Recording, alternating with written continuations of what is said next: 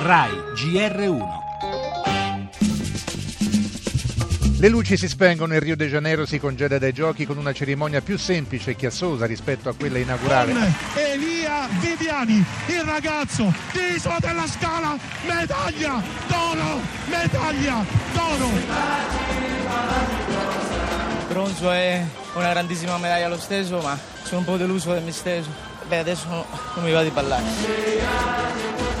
Questo tiro che può essere decisivo, carabina a 10 metri, lo vediamo. 10.7 euro! Oro Niccolò! Oro Niccolò Campriani! Alla mia famiglia, all'esercito, al mio allenatore, a Diletta. Io vivo serena e tranquilla, no, non penso ai pregiudizi. Prova l'attacco, va a segno, sì! Eccola.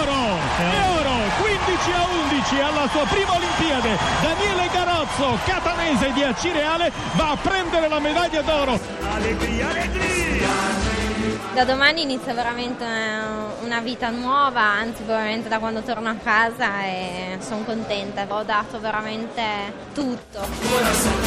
E hanno dato tutto gli azzurri, quelli che sono saliti sul podio, tra i quali Frank Ciamiso, Rachele Bruni e Tania Cagnotto, che abbiamo ascoltato nella nostra copertina, e quelli che non ci sono riusciti. Il risultato sportivo per i nostri colori è positivo, 9° posto nel medagliere, 8 ori, 12 argenti e 8 bronzi, in tutto 28 medaglie, come a Londra nel 2012, cui si aggiungono 10 quarti posti. Le Olimpiadi, 2 settimane di sport, di personaggi, di storie che nemmeno a Rio sono mancate, la presenza per la prima volta di una nazionale dei rifugiati, una proposta di matrimonio in diretta mondiale, la generosità delle atlete che si aiutano dopo la caduta e tante altre ancora.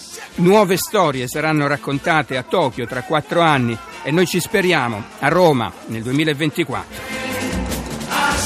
In primo piano del nostro giornale l'intervento di Renzi alla Versiliana, si vota nel 2018, comunque vada il referendum, dice il Premier, che ha ribadito la necessità di rilanciare l'Europa dal basso, anche puntando sullo spirito di Ventotene. E proprio a Ventotene oggi il trilaterale Italia-Germania-Francia. Alla vigilia parla il Presidente della Commissione Europea Juncker su economia e immigrazione. Torneremo sull'attentato in Turchia messo a segno da un ragazzino, ci occuperemo poi della cronaca, riprendono in queste ore le ricerche del terzo sub morto a Palinura. In chiusura lo spettacolo, oggi parte lo Spons Festival ideato da Vinicio Capossela e poi le altre notizie di sport con l'avvio del campionato di calcio, la prima giornata di Serie A.